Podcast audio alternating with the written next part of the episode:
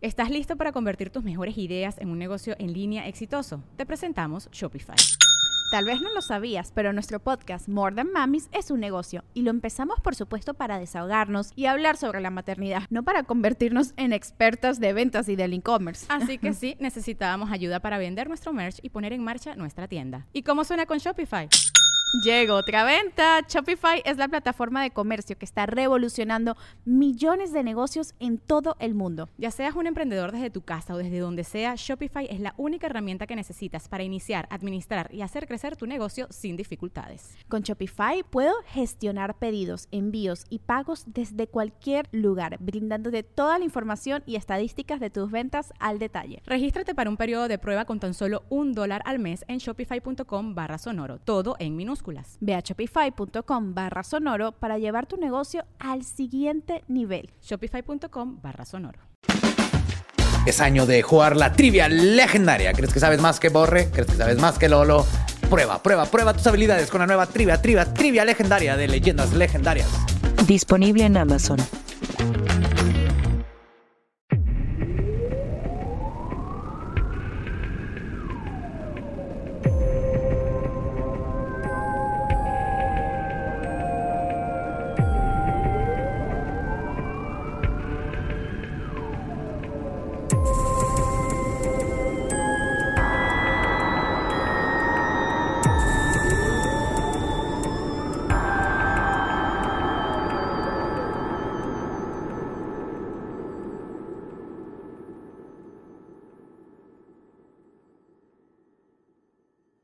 Bienvenidos a Leyendas Legendarias, el podcast en donde cada semana yo, José Antonio Badía, le contaré a Eduardo Espinosa y a Mario Capistrán casos de crimen real, fenómenos paranormales o eventos históricos tan peculiares, notorios y fantásticos que se ganaron, ganaron el título de Leyendas Legendarias.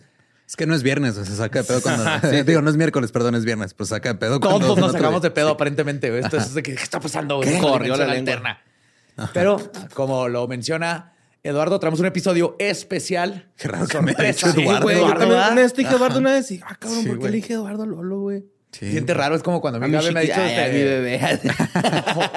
Cuando me dice José, así que también se le ha salido así, yo de que, "What? ¿qué hice? Simón. Solo piensa así que algo está mal, güey. A mí me da risa cuando Lolo me dice Mario Arturo, güey. Me Ajá. da mucha risa de Mario Arturo. Mario Arturo. Ah. Pues casi todo el mundo conoce a Robin Hood o a El Zorro.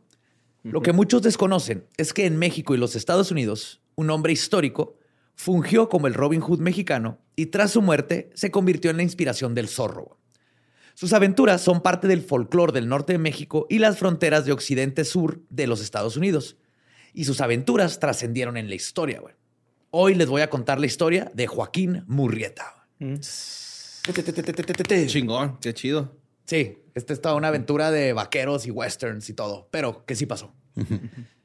pues aunque se debate su origen, lo que es más seguro es que Joaquín Murrieta nació entre 1824 y 1930 en la República de los Estados Unidos de México. 1830, ¿no? Su- 1830, sí, perdón. Sí, no, más o menos como entre estos 95, 100 años, este, por ahí nació. Por ahí estuvo el güey. En la República de los Estados Unidos de México, en una familia respetable. Y de hecho, digo que se debate el origen porque. También en Sonora, ¿no? Decían que era. Sí, ahorita voy a decir. O sea, nació en Sonora. Ah. No también. O sea, Ah, Sí, ajá. O Pensé sea, que se no, se, de- se debate el año en el que nació. ya. Y Ah. también donde hay, Yo pensé hay- que el origen de. hay un origen, algunos que dicen que es chileno, pero Ah, le estuve leyendo y nada más un autor chileno Ajá. dijo que era chileno. Es güey. como aquí en México cuando dijimos, no, Tomás eso nació aquí. Ah, sí, güey. Ajá. Pero no, no, todo indica que nació. Por una placa. Sí, güey. No, es que yo puse una placa que dice que aquí nació, entonces aquí nació. Ay, qué chido, güey. Sí, Así sí adjudicarte que, no, historia. Lo siento, Chile. Deberíamos, mexa. deberíamos hacer Sí, eso, güey. Deberíamos Ajá. imprimir así, mandar a hacer placas metálicas De así con Tesla, datos, datos random de, de históricos y nomás montarlas en la ciudad Sí, sí, así. sí. en- Aquí en este edificio vivía Juan Gabriel, ¿no? Y luego así la placa, güey. en Nah, pero ese sí es factible, güey. Tienes que ser más bien, este, aquí vivió Jim Morrison. Ajá. Tuvo tres hijos. Ándale, ándale, me gusta, me gusta. Ajá. Pues creció en la villa de San Rafael, en el Almito, en el distrito de Altar, en Sonora. Gracias a esto, recibió una buena educación y era descrito como un niño bueno, noble y generoso por naturaleza, pero esto iba a cambiar. En 1845, más o menos, Joaquín dejó Sonora para buscar hacer su fortuna en la Ciudad de México. A sus 16 años se vio con el señor Estudillo, un viejo amigo de su padre, quien le consiguió un trabajo como caballerizo en los establos del entonces presidente y aún 20 uñas López de Santa Ana. Nepo Baby, el Murrieta. Totalmente. Me gustó el, El aún aún 20 uñas. 20 uñas. 20 uñas todavía, güey. El, el entonces, poético. el entonces presidente rápidamente se hizo amigo del joven Joaquín y lo apreciaba mucho por sus habilidades para maestrar caballos salvajes de Texas. Porque eran de los más cabronzotes y eran muy difíciles de amaestrar, pero como Sí, era de llegaban, Sonora, llegaban los caballos tejanos bien aferrados con los derechos del Estado y que por qué nos quitaron a nuestra propiedad. y que Con su cargar- mullet. Traen mullet. y quieren cargar pistola, güey. Sí, güey, son, son bien rudos los, los caballos tejanos, güey. Pero su buena posición con su nuevo jefe rápidamente le ganó la enemistad de otro caballerizo, un joven llamado Cumplido. ¿Y si era? No se sabe, güey. o sea, hay nombres bien cabrones en esta historia, güey. Ah, es que antes los nombres estaban más chingones. Simón. ¿Quién? Yo me imagino acá cuando iban a hacer la señora diciéndole, es que tú nomás me, ah, me coges y ni un cumplido me das. Pues ahí está. Ahí está, el cumplido. Así fue, güey. No lo dudo que así fue.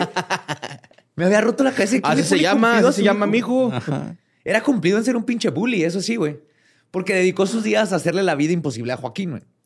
En una ocasión, Cumplido se burló de la forma en la que Murrieta montaba su caballo. O cómo se subía, güey. Y Murrieta se agüitó. Uy, uy. Sí, esa fue la gota Uy, que- uy, pues no que el zorro acá. Todavía no es el zorro. Espérate. Todavía no, apenas batillo. es un cachorrito. Por eso se hizo, güey, porque le forjó un carácter este vato, güey. No lo dejó ahí de. Este, la Súbete vida, bien, los gringos, Solamente todo estás. mundo, no, o sea, va- este Va vaya, lo, ahí. único que está haciendo Borre es justificar a toda la gente que bulió él, diciendo que les forjó carácter. Está proyectando, ¿verdad, Está dejando bien cabrón. Muy bien, amor, recubriendo tus vasos. Sí, pues que, que no en mames. retrospectiva. Ay, estoy agüitado porque me subí raro al caballo y este güey se burló. No mames, güey. Déjese, déjese burlar. Pues esta, esta, esta fue la gota que derramó el vaso, güey. Así que Joaquín retó a cumplido una competencia para ver quién era el mejor jinete. Vamos a subirnos al caballo a ver quién se sube más chingón. Sí, amor. La prueba consistía en brincar una barda de adobe de metro y medio. Ok. Ay, güey. Está altita. Sí. Ajá. Cumplido lo intentó primero y lo logró. Cuando fue el turno de Joaquín, todo iba bien, pero justo cuando su caballo estaba por brincar, un amigo de Cumplido espantó al caballo desde unos matorrales moviendo un pañuelo. Pinche culo. ¡Gubri, gubri, gubri! Oh no, la tela, odio la tela. ¡Oh, no! ¡Es un fantasma! El caballo. Uy, aparte del Joaquín, todo sentido, también del caballo. Ay, la tela me da ¡Es un fantasma pequeño! los, los caballos ponen fantasmas, Ajá, como sí, los perros, estoy seguro. Creo que hasta más. Y entonces, este, esto fue suficiente para que el equino tocara la barda con una de sus patas, güey, la alcanzó a rozar. Lo que hizo que Murrieta, no, este, nomás pues la tocó. Nomás y la rozó, pero no se cayó. No se Ah, cayó, no se cayó, qué pero al rozarla. Ajá. Sí. Ah, bueno, lo saltaste bien. Ajá. Hubiera estado más chido, o sea, eh, cambiar la historia. y Decir, no, es que el caballo que trae Muret está bien dotado, se quedó atorado en la barda. güey. Sí. No, ese güey saltó la barda de kickflip, güey, acá. Mamando. Burrieta parado arriba del caballo, haciendo un kickflip con el caballo. su caballo tejano, así con un moflezote, güey. echando un chingo de humo negro de diésel. Este caballo come diésel, cabrón. Sí, Joaquín Murrieta inspiró al zorro y a Tony Hawk. güey. De un zorro y un halcón, güey. Pues Joaquín, después de esto, se abalanzó contra Cumplido, lo tiró al suelo y lo amenazó con un cuchillo. güey. Pero en lugar de atacar, solo le dijo que no iba a ser el responsable de que se derramara sangre. güey. Se subió al caballo y se fue a todo galope, güey. Dejando las caballerizas de Santa Ana para siempre y regresando a su hogar. Este sería el primer caballo que robaría. güey. Ah, mira. Sí, yo iba a decir, ese caballo no era de... No, no era de. no era de- Le daba de comer diésel, pero no era de. Sí. Pobrecillo acá. Eh, güey, mi cantón. Imagínate, este güey se enojó. Güey, su caballo se iba a tener otros huevos, ¿no? Así, Sí. a- en sus huevos colgados. En un pluganal, güey, así. Colgadillos. Es- en 1848 se mudó a San Francisco en busca de su hermano Carlos, quien había recibido varios predios, pero no lo encontró. Eh, eran otros tiempos. Sí, era muy difícil. O sea, literal era, ah, me voy a viajar una semana a ver si sigue mi canal allá. Ajá. Sí, porque aparte eran eh, semanas de viaje. güey. Regresó a Sonora de nuevo, donde conoció y se casó con Carmen Félix. Después de otro otoño, recibió otra carta de su hermano que le dijo que lo, que lo viera ahora en Misión de San José, en California, donde había encontrado cuantiosas cantidades de oro en sus nuevas propiedades.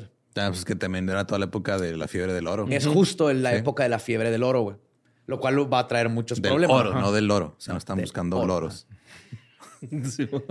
Que hay confusión después. La fiebre del loro, eso fue como 20 años después. Sí.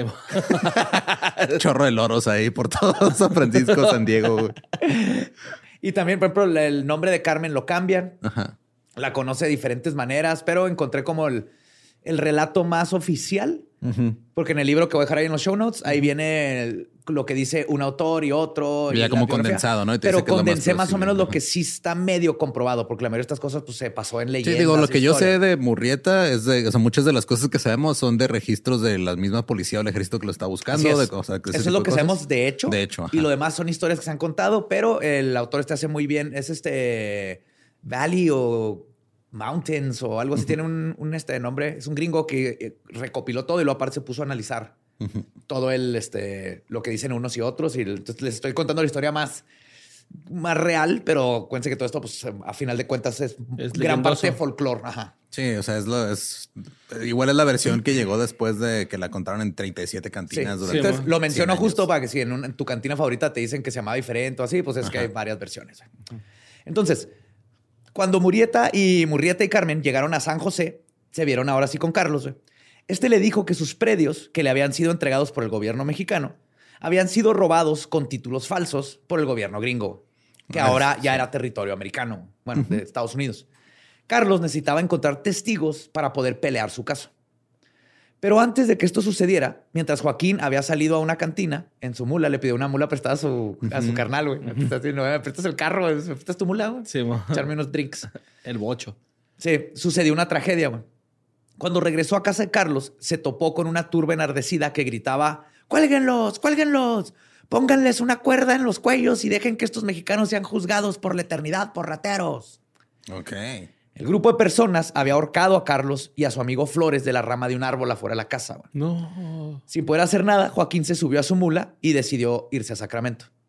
Y obviamente aquí lo que pasó es que lo que hacían es, si había pedos de leyes o así, pues el que quería los terrenos juntaba una turba, les inventaba que los mexicanos se robaron cosas y ahí van los racistas o luego, ah, que había mucho problema de, sigue habiendo. Pero imagínate en ese tiempo el racismo estaba, que de repente Sí, ya sí, sí. eres gringo o ya eres mexa.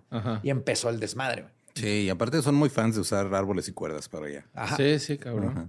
Y de turbas, hacer turbas, ¿no? Como Sí, que es muy- sí, the mob. Sí, les encanta Más y más. Ajá. linchar. Ahora bien, Joaquín tenía un conflicto. Ahora, ahora intenté ser sutil. sí, sí, estuvo bien. estuvo muy bonito, estuvo muy bien hecho. Ahora bien, Joaquín tenía un conflicto interno muy grande. güey. Durante la guerra de México contra los Estados Unidos, había estado en contacto con muchos estadounidenses. Y aunque no estaba de acuerdo con muchas de sus ideas, sí admiraba su energía y espíritu de progreso. Y por encima de todo, su relación eterna por el amor a la libertad. Por otra parte, Aman tanto la libertad que van a otros países a forzarles su libertad. Sí. ¡Que tomes! ¡Es libertad! Toma esta libertad. Compré una pistola, chingada madre.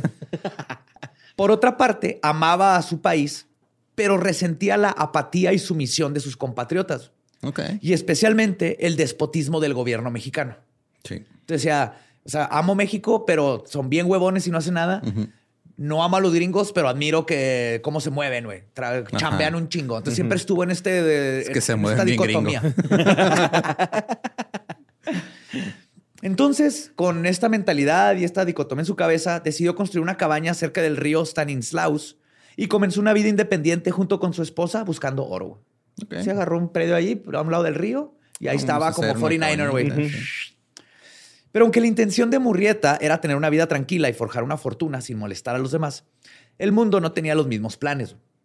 Después de la guerra de México versus USA, el odio contra los mexicanos, especialmente los que aún vivían en lo que ahora eran territorios gringos, Sí, después creció. del tratado donde el 15 uñas Ajá. vendió nuestros terrenos. Esta idea de libertad de los gringos choca con gente que tenía ahí tres generaciones viviendo, güey. Sí, y es de que ya no es tuyo, ahora es nuestro, porque es el, nuestro deber Que- de vida. Que no los vendió, vendió, ¿no? Y es que, o sea, aparte, digo, fuera de todo ese pedo de cómo pasó lo del tratado y de que todo el terreno se fue para allá, es este, o sea, literal, había gente que estaba viviendo ahí Y el mismo gobierno les, les, les mintió, güey. Les dijo, ah, no, pues estamos- sabes que te vamos a ser ciudadano americano porque estás en el terreno y todo va a estar bien. Y luego de repente llegaron, ¿sabes qué? No, regrésate a México, güey. Ajá. Danos, tu, tu tierra es mía. No puedes hacer nada. Sí. Y en la venta este, estábamos acá todos los norteños, güey, y no nos pelaban hasta que Santana dijo, necesitamos dinero, no hemos cobrado allá. Y lleg- llegaron y dijeron, eh, cabrones, paguen impuestos. Y los que tenían generaciones en el desierto dijeron, güey, no mames, ¿De dónde? tenemos de dónde eh, hicimos este lugar inhóspito, algo bien chingón, y ahora quieres dinero. ¿A cambio de qué? Le dijeron, ¿qué, qué nos das? Nada, nomás necesito dinero para mis guerras. Entonces los mexas dijeron, fuck you. Entonces los que valieron verga fueron todos, o sea, los Ajá. mexicanos, porque los gringos los mandaron a la verga, los mexas los mandaron a la verga, todo se fue a la verga. Sí, Sí. Todo por gobiernos que querían más lana, güey. Ajá. Cuando había gente ya bien a gusto viviendo por generaciones y generaciones hasta acá arriba, güey. Iba solo con sus penas, ¿verdad? Ajá. Sí. Buscando su condena. Así es. Pues para, su destino, para burlar la ley. para otro, otra lección de carácter, como le llama Borre, güey, una banda de racistas se, tapó con la, se topó con la casa de Murrieta güey, y le dijeron que tenía que dejar el, el predio güey, porque ningún hombre de su raza tenía permiso de trabajar esas tierras. Uy. Cuando Joaquín se negó, fue golpeado brutalmente. Luego los hombres abusaron y asesinaron a su esposa para finalmente quemarle la casa. güey. No seas cabrón, güey. Yep. Pero Joaquín sobrevivió. Este güey. origin story está muy denso. Sí, güey. Sí, güey, sí, yo- John Wick. Quería apenas burlarme de algo, güey. Y guacha, güey, ¿de dónde? Ahorita, ahorita van a haber cosas de qué burlarse, te lo prometo. güey. Pero fue aquí donde se dio cuenta que quizás intentar hacer las cosas por las buenas simplemente no iba a funcionar. Aún así, en 1850 llegó al condado de Calaveras con la intención de trabajar en las minas de Murphy. Le iba bien, pero la vida era cara y lo que le sobraba lo perdía en apuestas. Le encantaba. Suena narcocorrido, güey. Toda esa frase que... Llegó al, al condado Calaveras. Ahí a las minas de Murphy. Ganaba bien y lo perdía en la apuesta. Murrieta andaba... bueno que hacemos podcast y no sí, corridos, sí. Sí, bien cabrón. Y es que en esos tiempos, pues era bien como las apuestas, porque era como una Es que, forma de ajá. tratar de dobletear los 10 centavos que salieron de. Sí, era muy común. De hecho, siempre cuando había asentamientos de gente que estaba buscando oro, petróleo o algo en esos en esas tierras, este, lo que se así es- aparecían de la nada casinos y cantinas, güey, así en, en- Y bordeles. ajá, en carpas. De hecho, los burdeles también cabrones, güey. Toda una historia bien vergas de todo el West de Estados Ajá. Unidos. Ajá, que sí. fueron los burdeles los que pusieron escuelas, eh, este, medicina y todo eso, porque era donde había un chorro de dinero y las madams por lo general le invertían a doctores para que cuidaran a sus mujeres. claro. y de ahí Eso está bien chingón, güey. Ponían para escuelas, ponían para todo. Entonces, la mayoría de los pueblos dependían del burdel, güey. No eran nomás para la parte. ¿Eh? La. Eran la- las madams eran empresarias cabronzotas. Está muy chida esa historia, güey. Esas mujeres no reconocidas de la historia que, Sí, güey. que forjaron el Wild West, güey. Está muy interesante. Pues acá, un día, la vida de nuevo mostró su iracunda y horrible cara de racista, güey. Murrieta vio cómo su amigo Valenzuela fue acusado de robarse un caballo que otro amigo le había prestado. Ok.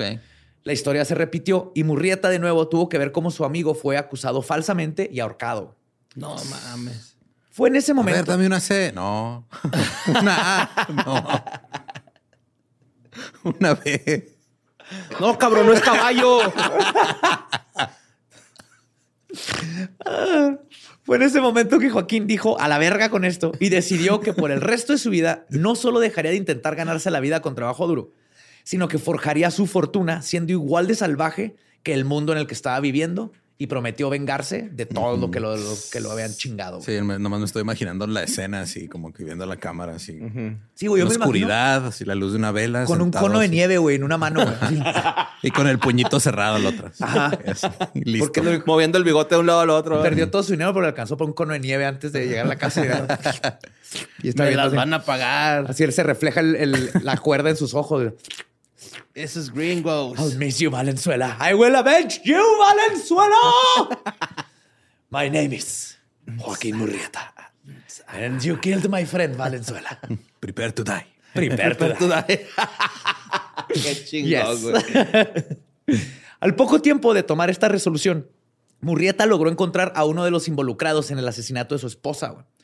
Después de apuñalarlo y darle un speech de superhéroe, lo despachó atravesándole su espada en el pecho. Uy. Porque le dijo así de que no me hagas nada y lo tú no hiciste nada cuando mi esposa la mataron enfrente de ti. Porque son cosas que, por ejemplo, pues, que nadie estuvo ahí para ver qué dijo. Exacto. Pero sí mató a ese Güey, güey. hacia atrás El tomando camarógrafo, madre, el sí. camarógrafo. A ver, ¿puedes repetir eso? La nubecita de Mario Bros, va, güey. Y luego corte a Murrieta en, un- en una cabina, ¿no? Sí, es que ese cabrón yo lo vi. Se mató a mi esposa y decidí que este era el momento para, para matarlo, pues, para que saliera, ¿no? Ya del reality yo lo boté para afuera. Tengo que nominar a cinco, tun, tun, entonces. tun, ¿Nomino a cinco? A ver, uno, dos,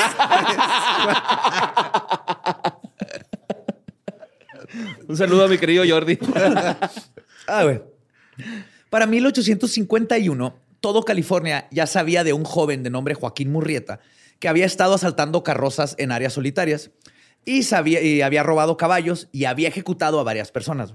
Siempre buscaba a la gente que le hubiera hecho mal o que sabía que eran malos para él. La inteligencia superior de Murrieta, gracias a su educación, le ganó la admiración y respeto de varias personas que rápidamente se fueron uniendo a su pandilla. Güey, ese güey sí sabe contar hasta cinco. Red Dead Murrieta. va, güey. Red Dead Murrieta, güey. Ah, ese güey sí se limpia el culo después de cagar, güey. Por eso ese güey no le da la tifoidea. ¿Lo has se visto alguna vez? ¿Alguna vez lo has visto ra- rascarse el culo? ¿A que no? No. Es porque se lo lava bien. Eso te enseñan en Siempre la hace en escuela. el río. se lava la colita. Entre ellos estaba Reinaldo Félix, el hermano de su esposa. Bueno, ex esposa. Su cuñado. Ajá, cuñado. su cuñado. Este, Pedro González, Luis Guerra, Juan Cardoso, Joaquín Valenzuela, era el hermano del ahorcado, de su amigo Valenzuela, güey. Y ex miembro de la banda del bandido y guerrillero y monje, el padre Jaruta, güey. Esa es otra historia, güey. güey. Ay, cabrón. Esa es otra historia que pasó en México. Sí. El padre Jaruta. Padre chido. Jaruta Sí. era un guerrillero, monje, bandido. Ajá, es como el. Fray Tormenta, pero del viejo este. güey. Es Nacho libre Sí. con balazos, güey. Y luego estaba eh, Joaquín Ocomo, Ocomorenia, Joaquín Botelier y Joaquín Carrillo. Sí, eran los Joaquines. Y por eso Ajá. decían los cinco Eran los Joaquines. cinco Joaquines. Los- Los gringos los buscaban como los cinco Joaquines. Ajá. Que estamos en algo bien pendejamente chingón de esto de los cinco Joaquines con los gringos. Ok. Este, y estaba la mano derecha de Murrieta, güey. El motherfucking Jack Three Fingers, güey. el Three Finger Jack Simón. Ajá. Le decían Three Finger Jack o O Jack, Jack Three Three Fingers. Fingers. Jack el Ah, tres dedos, le el Tres Raptor, güey, ¿no? El Sí, es que siempre le, le pegaba con efecto a la pelota, güey. Disparaba con chanfle. Doblaba las balas. pues Qué Jack, chido, su manita de alien. Jack era descrito como una bestia disfrazada de hombre. ¡Wow! Su verdad, y ahorita les voy a contar varias cosillas del Jack. Su verdadero nombre era Manuel García. Perdió sus dedos durante la Guerra de México. Dos, pues le quedan tres en una mano. Durante la Guerra de México versus USA. Y era conocido por su afinidad por motula- este, mutilar y torturar a sus víctimas. Claro. Wow. A todos los dejaba igual que a él. No Sí. mames, yo quiero un puesto así, güey. Güey, te juro que dije, güey, Borre hubiera sido pinche Jack Three Fingers. en esta historieta te digo, metí varias cositas de este cabrón, por eso es el motherfucking Jack Three Fingers. Este hacía cosas como cortarles la lengua, sacarle los ojos y quemarlos vivos. Ok. Ok. En el verano de 1851, Joaquín estaba viviendo en una parte remota de San José cuando fue arrestado por una pelea en un bar. La multa era de 12 dólares y Murrieta le dijo al sheriff que si lo acompañaba a su casa le podía pagar de una vez. Pero antes de que llegaran, Murrieta sacó un cuchillo y antes de que el sheriff Clark pudiera sacar su revólver, Murrieta lo apuñaló en el corazón. Wow. Sí. Atinarle a hacer la primera. Simón. Ahí está cabrón y era muy bueno con el cuchillo. Después de este incidente, Murrieta huyó y se estableció en el Campamento Sonora, así se llamaba. Era un campamento de casas de campaña poblados por puros mexicanos casi. Ok.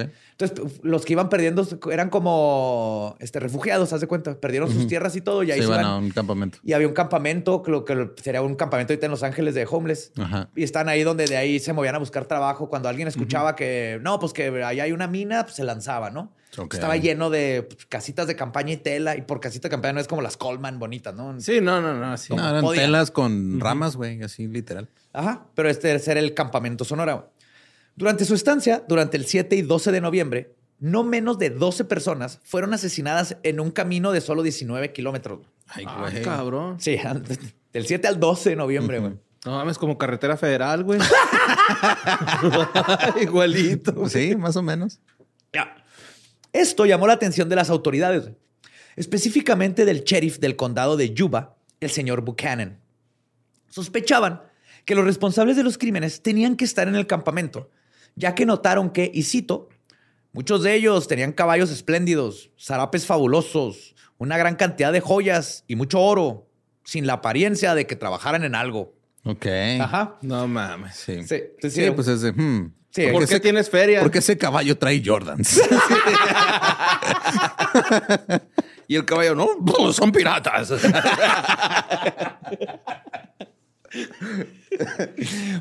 compré el arroz. Los compré ya en las segundas. Bueno, entonces Buchanan, junto con Elkie, su asistente, fueron a confrontar a los mexicanos en el campamento Sonora con la intención de arrestar a tres individuos que habían sido escritos por los pueblerinos como los responsables de los atracos eh, de caballos y en la carretera estaba. Pero fueron recibidos a balazos. Buchanan recibió un balazo en el costado que lo atravesó, pero sobrevivió. Y ambos hombres se retiraron. Y de nuevo Joaquín y sus cómplices tuvieron que huir. ok. Para la primavera de 1852, Murrieta y sus hombres entraron de nuevo a México para vender los caballos que habían robado. Luego regresaron a hacer su campamento en Pacheco Passes. Uy. Pacheco, ¿y qué?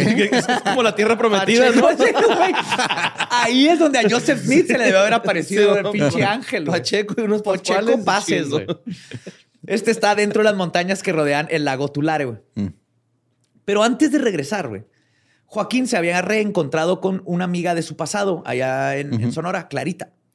Ella, junto con su padre, don Sebastián Valero, vivían en un rancho contiguo al de Murrieta de cuando él era niño. O sea, crecieron niños, como Dawson, Dawson's Creek. A pesar de que Clarita siempre estuvo enamorada de él, Murrieta nunca le regresó el sentimiento. Especialmente porque en ese ¿Su tiempo ella era, no, ella era mucho más joven cuando se conocieron. Ah. O sea, era el clásico que ella tenía el crush con este morrillo de 15 y ella tenía, no sé, 10. güey. Todavía estaban muy, muy morrillos. Pero ella siempre salía ahí, hola, Joaquín. Hola, Joaquín. Así, no sé cómo, cómo ligan los niños. Con gomitas se intercambian gomitas. Exacto. Sí. Era este tipo Sus, de eh, sus amor tarjetitas platónico. de San Valentín con una paletita. Sí, amor. No, y como niño llegas, le jalas las patillas y lo sales corriendo, güey. Eso es lo que hacías, güey. Aún así, cuando Joaquín decidió irse a la Ciudad de México, ella le regaló un anillo de despedida, güey. Tiempo Ah, después. Cabrón. Gran despedida. Sí, güey, una. No. un. No Ah. él. Ah, ok, un. Tiempo después, cuando se le enseñó a Carmen, ella le dijo que probablemente era de buena suerte, güey. Ok.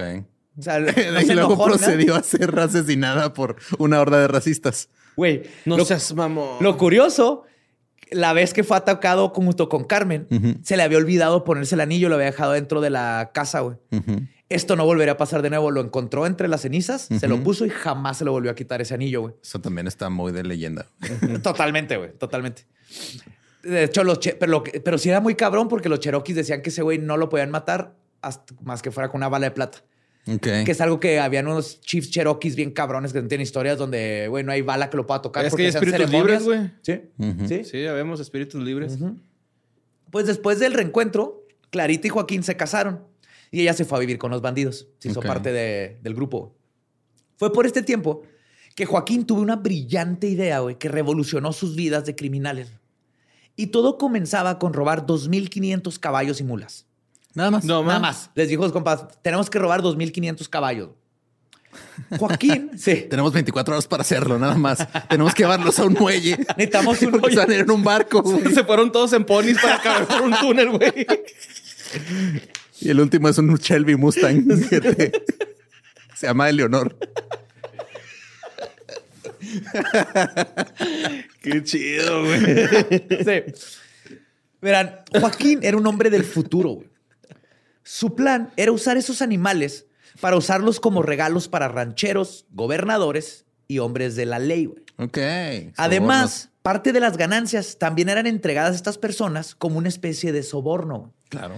De esta manera comenzó a formar una red de aliados güey, que le permitieron burlar la ley por años. Porque tenía donde esconderse, tenía quien lo protegía, tenía mil cosas. O sea, básicamente empezó a hacer su cartelcito güey, de roba a caballos. Otra cosa brillante que hacía era que siempre que cometía un robo usaba ropa diferente. güey. Incluso tenía barbas postizas. Ok. En un tiempo donde... ¿Qué la digo? gente- O sea, para la época, tener Estaba varios cabrón. cambios de ropa era, Justo. era, complicado. Exactamente. Es un tiempo donde la gente tenía un par de pantalones. Y la. Si barba iba- también, güey, está cabrón. Si te rasurabas ya eras otra, y volver, que te volviera a crecer. Entonces Joaquín era siempre descrito en sus crímenes de forma diferente y de esta manera lograba pasar desapercibido, incluso en los mismos lugares donde acababa de atacar, simplemente cambiándose de look. Se güey. ponía un, pique- un bigote postizo encima de su bigote real. Y un, y un lentecito tipo, "Ja, ja, ja, En el dedillo así. Yo Sí, no soy Joaquín Murrieta. Soy Fermín Mondrienta. ¿Qué pasó con esa gente que se tatuó un pinche bigote en el dedo índice, güey? Ahorita han de estar, este, Están trabajando en Starbucks. Jugando, ¿va? No sé. Con su bigote. Sí. Pues todo iba bien para Murrieta, güey. Pero un factor inescapable iba a terminar por arruinar su vida, güey. El aburrimiento. Ay, no. A finales de mayo, los bandoleros estaban viviendo una vida a gusto, güey. Tenían contactos, dinero y su cártel de robacaballos estaba al 100. güey. El problema es que Murrieta estaba aburrido, güey. Así que un día decidió hacer una excursión. Así que agarra sus caballos, vamos a pasear. Vamos a- vamos a dar la vuelta, vamos a dar el rol, güey. Hagan tráete sobre- el caballo dominguero. es lo rider, va, ese caballo. El convertible. Compra caballo convertible. y unos ahogaperros. Así para todos, güey. Vámonos. Llevó con él a González, Félix, Cardosa y Clarita. Y además iban otras dos mujeres que eran novios, novias de los forajidos. Una noche se toparon con un convoy de, provisiones liderado por Allen Ruddle y decidieron asaltarla. Pues más bien Joaquín decidió asaltarlo. Ok. Porque Solo. es lo que esperaba. Sí, güey. O sea, él como que vámonos a pasear, pero él está, quería acción o estaba aburrido de estar ahí nomás en el campamento tirado todo el día. Joaquín se separó del grupo para ir a atacar la carroza. güey. Cuando le pidió todo el dinero a Ruddle, este, viendo la cara de niño que tenía Murrieta, que tenía 20 años, o sea, era un mocoso, güey, se rió y asumió que era un novato tratando de asaltar. Murrieta reaccionó diciéndole, y cito, bueno, pues sí cito, mira amigo, yo solo deseo que me prestes tu dinero, porque a pesar de que soy un asaltante, no me gusta robarle a la gente pobre y trabajadora. Y te juro, por mi nombre, que es Joaquín, que te voy a regresar todo lo que me prestes. No se sabe qué pasó, pero Ruddle reaccionó de tal manera que Murrieta lo apuñaló. Ok. Y Ruddle cayó muerto. güey. Lo que sí se sabe es que Ruddle no estaba armado. Uy. No mames. Sí. Joaquín tomó los 400 dólares que encontró en el cuerpo y lo dejó tirado en el camino y se volvió a unir con sus amigos. La muerte de Ruddle atrajo la atención del exmarino California Ranger, Texas Ranger, veterano de la Guerra de México versus USA, Scout, Express Rider del Ejército, explorador del Río Grande y caza recompensas, Harry Motherfucking Love. Uf, Sí, Harry ¿no? Love, gran personaje. Sí. Cuando te metes con la mera verga, ¿no, güey? Ajá. Sí, güey. Chingado, pues ya, ¿qué haces, güey? Sí. La recibes, güey. Ex- Exacto. Te Te preparas. pones, toses y que entre, güey. Uh, sí, Simón. Esto fue lo que hizo que se involucrara Harry Love, que es el que va a hacer que todo valga verga. güey. Y está cabrón, güey. Harry Love nació en Vermont en 1810, donde después de dejar su hogar se convirtió en marinero. güey. Todo lo que les conté ahorita de ex bla, bla, bla, bla, bla, este, lo hizo después de ser marinero y eventualmente en 1850 Love terminó en California, igual que muchos otros durante la fiebre del oro. güey. Cuando sus esfuerzos fueron infructuosos, terminó convirtiéndose, convirtiéndose en el deputy sheriff de Santa Bárbara y eventualmente fue nombrado el comandante de los Rangers de California. Uy. Porque sí era una chingonada de cabrón. Pinche currículum chingón, ¿no? Acá. Sí, güey. Acá, o sea, la- Texas Ranger, California Ranger, Dungeon Master, productor. Mother of Dragons. Cuando Love se enteró del asesinato de Ruddle, se dispuso a capturar a los implicados y el tiempo de Murrieta estaba contado. Love logró seguir al ras- el rastro de los cinco Joaquines hasta el rancho de San Luis Gonzaga. güey. Se suscitó una, balace- una balacera, pero los bandidos lograron huir. Los forajidos terminaron entrando en el territorio de los nativos Tejón, donde cayeron, donde creyeron que estaban a salvo. güey. Dijeron, ah, los Tejón, porque eran a toda madre los Tejón. Los Honey Badgers son cabrones, Sí, güey. pero estos están en los nativos. Pero son los tejón. Pero a pesar de que los tejón eran conocidos por no ser hostiles, mientras los hombres estaban descansando, de repente se vieron rodeados por una multitud de guerreros tejones. Uy. Fueron llevados con el chief Sparta, güey. Zaparta, perdón. Zaparta. Zaparta, Chief Zaparta, güey. Quien les quitó miles de dólares en oro, dos mil dólares de joyas, sus pistolas, sus cuchillos, sus caballos, pero les permitió quedarse con cobijas. Claro, pues, Sí, pues, no pues pinche frío está cabrón, güey. Sí, no son culos. güey. Después de regañarlos sobre la enormidad de los crímenes que seguramente cometieron para tener todas esas riquezas que les acaban de quitar, fueron acompañados hasta los límites del territorio tejón y los dejaron ir. Yo en todo momento me los imaginé como tejones con lanzas. o sea, no como nativos No. americanos. Yo me los imaginé como Tejones con lanzas. Este, le vamos a quitar su oro. Qué Pasaron de bonito. vergas, con, sus- con su white stripe acá. Ajá. Y pues, este, llévense las cobijillas porque se pone culero allá afuera, ¿eh? Look at how Buenas noches. How? How? El del video. Uy, de oh, que- lo, lo, Mira cómo oh. se ve tan badass. Pinche tejón verga, güey. Pues después, después de caminar durante dos días güey, con No cobijitas, llegaron al rancho de Jim Mountain. O, como le decían, Mountain Jim. Mountain Gym. Pero se llamaba Jim Mountain. güey. El Jaime Montañas. Jaime Montañas, ajá. Uno de sus contactos, quien les dio ropa nueva, armas, caballos, licor y cigarros. Claro. Todo parecía Canasta estar... básica. En sí, güey. este. Todo parecía estar bien de nuevo, pero Love aún seguía en su pista. A las afueras de San Buenaventura, Love reconoció a Cardosa saliendo de un salón. Intentó, por salón me refiero a un saloon, Sí, un bar. que es como un bar cantina. Como el Sí, güey como del viejo este. el clásico saloon de Red Dead Que está un Redemption. güey tocando el piano, las pinches puertas se abren así en pu- de resorte. Sí, saloon.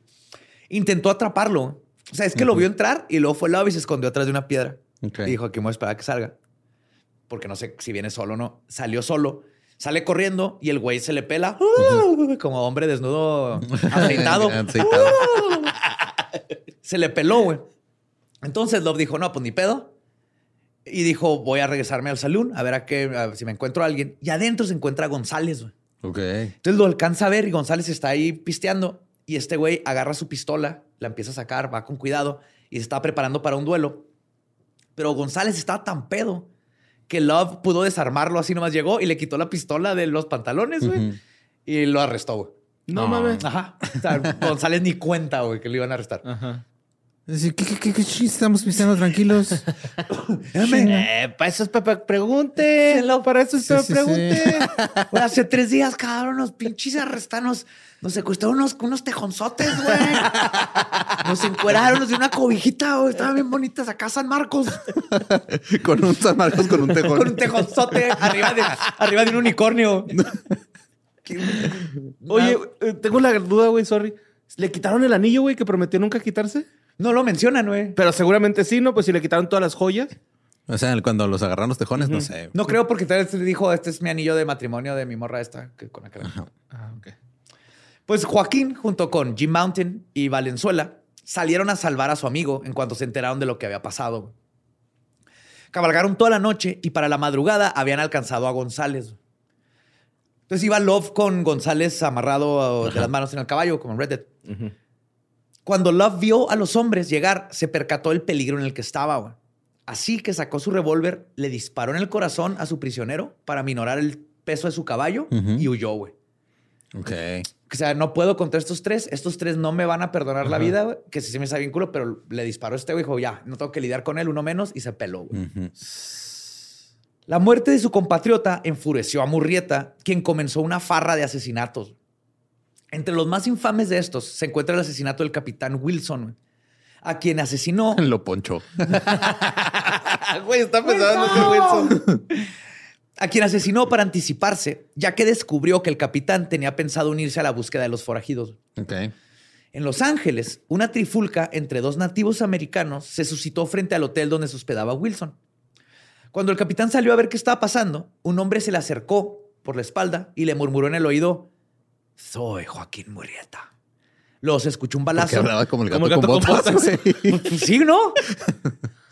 Sí, yo me lo he imaginado así, ajá. Soy Joaquín Murrieta. Has matado a mi amigo. Ahora tienes que morir.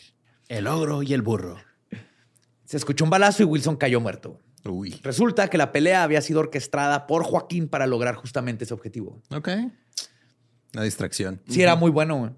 Tiempo después, mientras estaban en su campamento, un grupo de cuatro o cinco mineros chinos fueron vistos caminando por los bandoleros. Era noche y vieron unas luces. Y fue así de que vayan a revisar. Jack le dijo a... No, este, perdón. Murrieta le dijo a Jack que fuera a ver si traían algo de valor después de que terminara su cena, porque estaban todos cenando. Jack Tres Dedos contestó y cito, claro que no, iré de inmediato. No pasa nada si se enfrían mis sardinas. Igual saben culero. Exactamente. Estoy seguro que eso se refería. Dicho esto, tres dedos asesinó a uno de los mineros ahí mismo y No llevó a los otros al campamento. Después de robarle todo, asesinaron a los demás. Dicen ahí que las mujeres estaban bien emputadas. Ajá. También asesinaron en una emboscada al general Bean, hermano del famoso juez Mr. Bean. Ah, el juez Bean, güey. Sí. Si no han escuchado el episodio del Dollop del juez Bean, es un juez que tenía un oso de mascota. Y lo usaba para asustar a la gente que estaba en el juicio. No seas mamón. Su, hacía los juicios en su bar.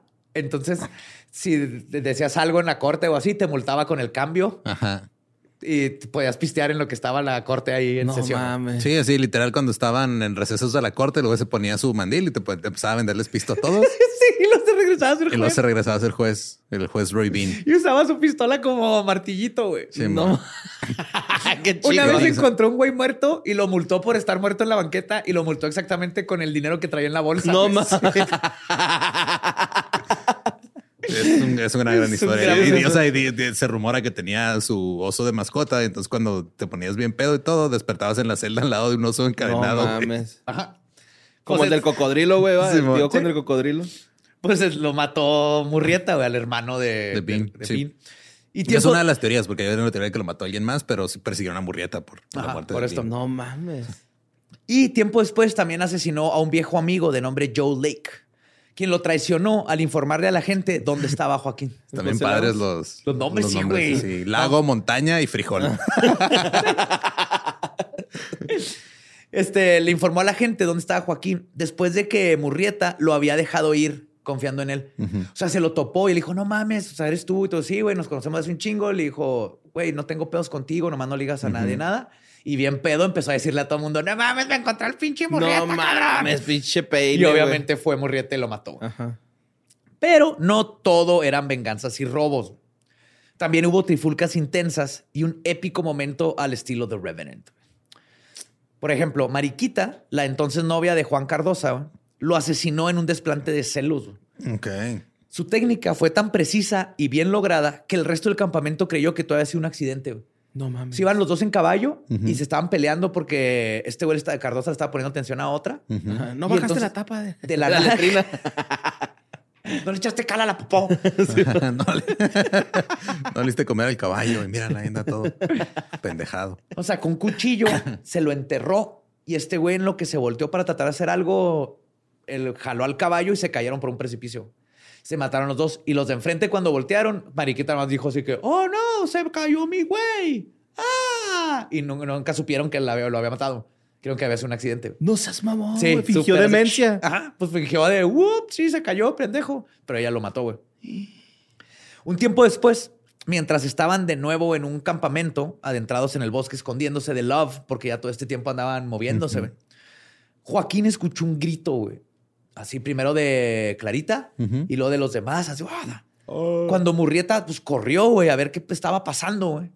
Porque asumió que llegaron Love y todo esto. Pero no, se topó con Jack Three Fingers, güey. Quien acaba de asesinar a un oso grizzly con un cuchillo, mamón. No seas cabrón, güey. Sí. Wow. Se acercó el oso, iba a atacar unas chavas. Y este güey le aventó su chamarra en la cabeza para que no pudiera ver, güey. Y luego procedió a apuñalarlo como pelea de prisión en el corazón en repetidas ocasiones. O sea, lo vieron así chanqueándolo. ¡Ah! Hugo Hasta que Stiglitz. mató a un pinche grizzly, güey. Un oso. No mames, No mames. Three. Fingers hace todo el pedo, eh. Tenía siete dedos aparte, güey. Hizo esto con siete dedos, güey. Sí, te digo ¿no? que Jack está bien cabrón. Toda le robó la miel al oso también. Ah, sí, ocho, perdón. Sí, three fingers. ah. ¿No consideran estos dos? Creo que Yo creo que sí, ¿no? Por la pistola. Por la pistola, A- a veces- porque está la foto de su mano. Ah, Ahorita no voy a llegar a eso. Ajá. Pero con cada aventura, la recompensa por su cabeza crecía güey. Ujú. y ya estaba en 500 dólares vivo o muerto. No, Uy. más bien poquillo, güey. Para esa época. A mí en el Red Dead me tienen así de ya, güey. Yo Pero, creo por ejemplo, ya- ¿cuánto costaba una pistola no, en el Red Dead? Un, pues poquillo. Como, pero que es como un dólar. Que- ¿no? ajá, sí que es un y chingo. es cara, Ajá. que es un chingo. un 500 chingo. dólares te cambia la vida, ¿no? Sí, aparte, Sí, o sea, 500 digo, Murrieta, o sea, él hacía sus cosas y todo, pero también apoyaba a la gente, les daba dinero y todo. Tú en el Red Dead nada más vas y quemas vacas y. No, también apoyo a mi campamento que Ajá. me va a traicionar en el final. Sí, porque Murrieta también, o sea, esto de los caballos y el dinero no nomás era para los hacendados, esto se le daba a la gente y todo para Sí, tenerlo por eso le a su el lado. Robin Hood. Ajá. Sí, sí, sí, era buen pedo, ¿no? Sí. En ese aspecto. De hecho, sobre esta historia dicen que una vez estaba un poste del- de los que decía que se re- recompensa de 500 y que se bajó un güey y algo escribió con un lápiz y con sequito decía, este, yo les doy 10 mil. Y era Murrieta, güey. Ok. Él mismo puso ahí, yo les doy 10 mil si me atrapan, cabrones. Y después de haber saqueado al país por meses, de traer terror a los habitantes de California, de haber perdido a varios de sus hombres, la ley estaba a punto de alcanzarlo. De hecho, los desmanes de Murrieta habían llegado al Senado, Uy. donde se propuso una ley que hiciera legal matar a cualquier persona que se llamara Joaquín. No seas mamón, güey. Wow. Esa es la solución, güey. Y si hacemos legal que maten a los Joaquines, y eventualmente van a matar a uno de los cinco Joaquines, lo cual eventualmente van- Esa fue la idea brillante, güey. Pasar una ley haciendo legal matar a Joaquines. Por suerte, la mayoría de los congresistas vieron el problema que esta ley podría causar Sí. y a futuro, Ajá. porque así se quedan leyes estúpidas, imagínate. Y mejor decidieron, el 17 de mayo de 1853, Los que se apelliden Murrieta. y todo el, Congreso se, se llamaban Joaquín, ¿no? La mayoría. Tío, es que imagínate, O güey. sea, sí, ¿Por qué tenemos un voto en contra? ¿Cuál es tu problema con esta ley, Joaquín? Exacto. vas a Sí. decir Joaquín. ¿no? Señor Joaquín Smith, porque está no a favor de la ley. El 17 de mayo del 50, de 1853, mejor promovieron un decreto junto con el gober- go- gobernador de California que le daría a Henry Love y a sus hombres un salario de 150 dólares al mes durante tres meses Sí, para... para que formaran una compañía o un posse, como se le llama, que es la forma legal de decir, tú como sheriff, Pussy. posse. Si yo soy sheriff, puedo agarrar un posse y decir que todos los hombres que estén conmigo ahorita, haz de cuenta que son, Son hombres ajá, de la ley. Sí, o sea, los vuelves policías. Sí, En- los ajá. deputalizas. Sí, se dice en inglés, sí, deputize. Deputize. Deputize. Y es que no hay deputy en español porque se traduce a diputado, pero no son No, diputados. es, ofi- es oficial. o sea, Ajá, pero oficial. deputy es su propio nombre. Porque I shot the sheriff, pero I did not shoot the deputy. I didn't shoot the deputy.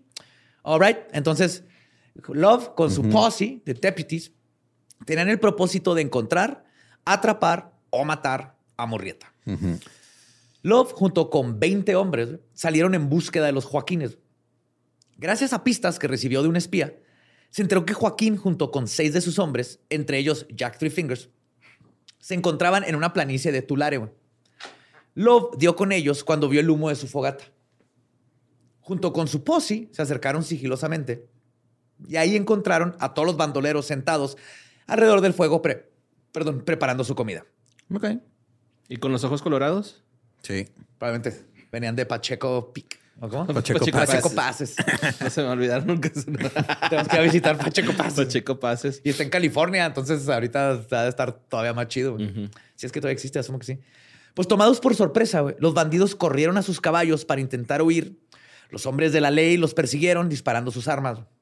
Las balas alcanzaron a Jack Three Fingers, quien, a pesar de recibir 11 balazos, siguió montado por una milla más, disparando. Kilómetro y medio disparando. No mames, seguía disparando, güey.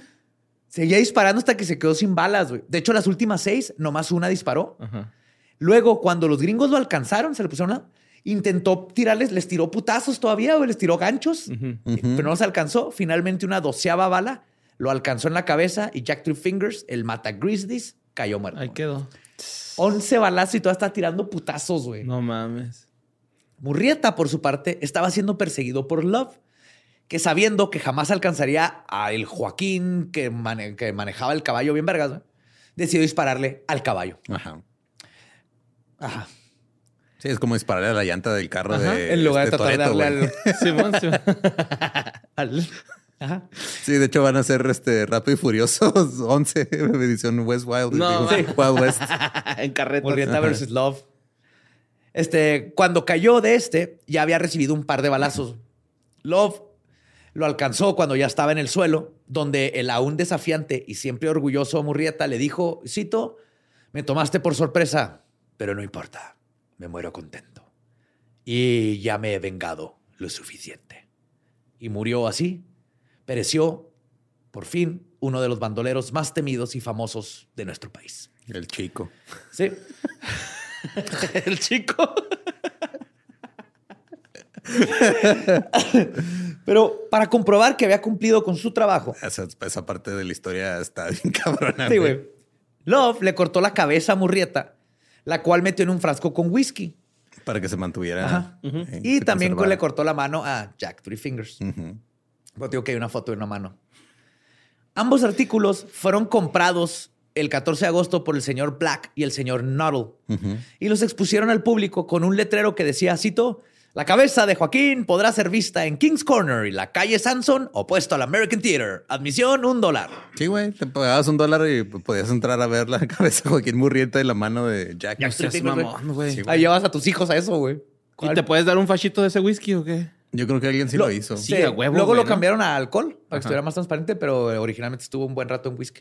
Y con el. Three Fingers ahí. Eh, Estaba la, Con el- tres de dulce O sea, ahí estaba el frasco con la cabeza la garganta, bebé. Che, Joaquín. y en otro frasco estaba la mano. No mames, güey. Sí. Pues esto, los reviews de la gente que fue a ver la macabra muestra Dos estrellas.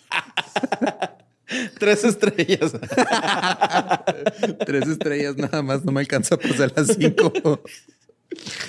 Ah, los reviews de la gente que fue a ver la macabra muestra eran de que, y cito, es verdaderamente una cabeza muy apuesta. Wow. Ah, está está bien guapillo el guapo güey. el Sí, Murrieta está hasta en guapo la muerte, güey. Pero Murrieta no es la leyenda solo por sus acciones, sino porque su final es, hasta el día de hoy, debatido. Existen muchas inconsistencias, especialmente con la cabeza, güey, que ponen en debate si verdaderamente Joaquín fue abatido esa noche por Love. Sí, que le faltaban, que no tenía alguna cicatriz y cosas así. Sí. Bueno. Para empezar, muchos de los testigos que pagaron su dólar dijeron que la cabeza parecía ser un nativo americano. Ok. Luego, los señores Black y Nuttall, quienes consiguieron firmas de personas que afirmaban que era la cabeza de Murrieta, como un tipo de notariado, al parecer no hicieron bien su trabajo. Para empezar, ninguno de los testigos que firmaron había visto de cerca a Murrieta. güey. Ok. Y de hecho, Black y Nuttall ni siquiera se acercaron a víctimas directas para que confirmaran si era o no el bandolero. También, la hermana de Murrieta visitó la cabeza y ella dijo que no era su hermano. No mames. Porque además de que no se parecía y que parecía a un nativo americano, le faltaba una cicatriz muy particular que no tenía esa cabeza. Simón. No Otra cosa, sí, fue que después de la muerte de Murrieta, Love y su posse, De la supuesta muerte de Murrieta. de la supuesta muerte de Murrieta, Love y posse tomó a dos prisioneros. se, alcanzó- se llevaron a dos divos. güey. Uno se ahogó al intentar. Brinca- sa- salió corriendo y brincó un río y se ahogó, güey. El otro fue torturado para conseguir más información sobre el resto de la banda. Después de confesar, accedió a decir todo a cambio de un trato. Pero antes de que esto sucediera, güey, alguien entró a su celda y lo mató. Ah, caray. Se cree que esto fue por órdenes de altos mandos, sean rancheros, políticos, gente de la ley, gente involucrada, que no quería que esta persona sacara a la luz quienes formaban parte de la red de compas de Murrieta. Mm, Ajá, de una conspiración aquí, ade- aquí adentro, güey. ya, ya, ya. Como que iban entonces a peinar y dijeron, Porque este mejor güey- chingatelo. exacto, chingatelo, que esto va a decir, va a decir que el güey del rancho acá es uno de los que recibía los caballos, el de Sí, no les convenía. Iban a destapar todo el desmadre. El punto es que se lo echaron por interés. La cabeza de Murrieta continuó siendo exhibida y para 1854 fue vendida por el Sheriff Deputy Harrison. Hay una historia bien vergas. Cuando estaba en la subasta, este, un irlandés gritó, si vendes la cabeza de un ser humano, jamás tendrás buena suerte. You'll never have good luck. Harrison se Me lo asustó. estoy imaginando como el duende de los Lucky Charms. Lo cual There's habla, my Harrison's head. creo que habla muy mal de mi imaginación eso, güey. Sí, güey, tejones. Al contrario, güey, ¿no? Está bien bizarro. Lolo así en, en- en seis meses hasta, güey, la otra vez en leyendas hablamos de unos tejones gigantes, güey, había un leprechaun Había un con duende, una cabeza, güey. Pero digo, si vendes la cabeza de un ser humano, jamás tendrás buena suerte. Harrison escuchó esto, se asustó con el comentario, güey, se quedó pensando y paró la subasta en 63 dólares, a pesar de que había gente aún subiendo la apuesta. güey. Curiosamente, Harrison murió al poco tiempo cuando accidentalmente se le disparó su revólver cuando estaba guardando en su mesa, güey. Uy. No Así mames. que, tu, tu, tu, oh, fuck. Se murió, güey. Wow.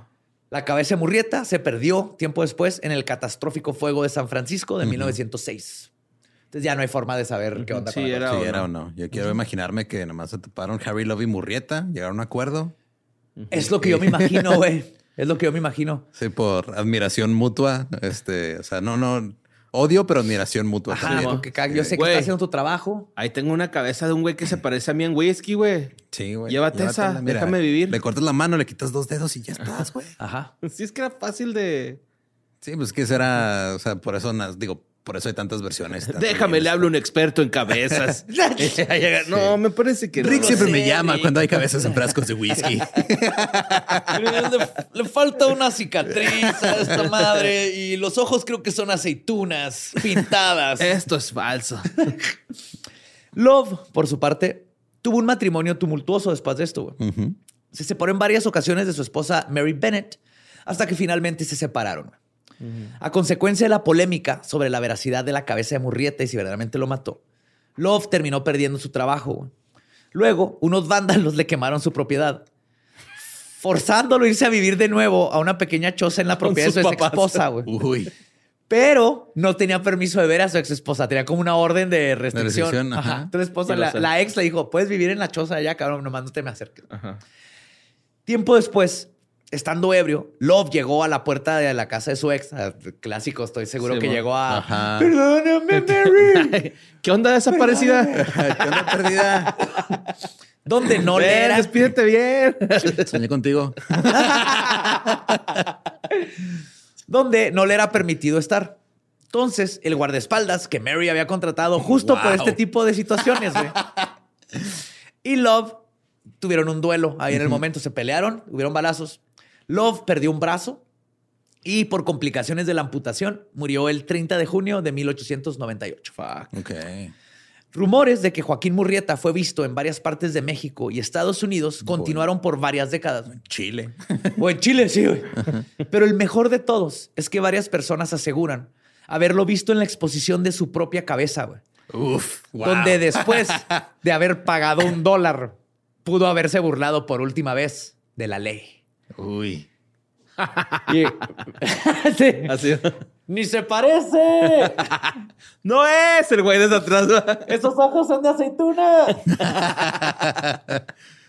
Ay, güey, qué bonita historia. Pues mis respetos para Jack Three Fingers, la neta. Jack Three Fingers. está cabrón. No sé, güey. Es que siempre hay que estar Pero era preparado. bien sadicote, güey. Bien sadico. Pues o sea, le sí, decían, eran, o sea, a era- saltar y luego volteaban y el güey ya le había sacado los ojos a alguien, güey. Era así Ajá. que, Jack, no mames, cabrón. Siempre hay que estar preparado para ese tipo de situaciones. güey. Siempre, siempre. ¿Dónde sacaste un hacha, mamón? Yo siempre estoy preparado, güey. Yo siempre estoy preparado. Digo, el pinche Jack Wow. Three Fingers. Ok. Eh. Pues digo, están escuchando este episodio especial porque justo eh, el día de hoy, 17 de febrero, se estrena la serie La cabeza de Joaquín Murrieta en Prime Video. Yes. Está basada en todas las leyendas de Joaquín Murrieta. Y justo ahorita que ya terminó el episodio, vamos a pasar con una entrevista que le hicimos a los actores de la serie, que es Juan Manuel Bernal como Joaquín Murrieta y Steve Wilcox como Harry Love. Entonces, este, vean la entrevista y vean la serie. Ya está disponible en, en Prime Video. Oh, yes. Aquí van todas las aventuras de nuestro Robin Hood en México. Hello. Mi nombre es Joaquín Murrieta. Has matado a mi padre y ahora tendrás que morir. ¡Olé!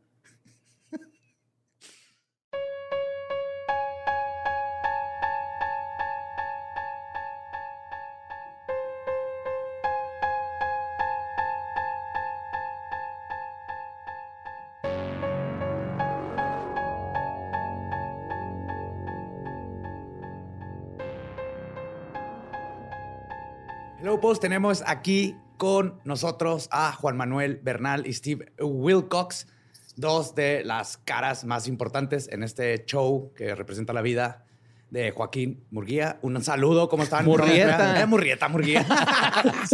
Joaquín Murrieta es gobernador, ¿verdad? Pero no lo supera. Ay, disculpen, amigo, tiene, tiene dislexia. Tiene dislexia y se le va. ¿Saben? La- las, eh, tenemos 200 y cacho episodios grabados del podcast y hasta la fecha no puede decir mudó bien.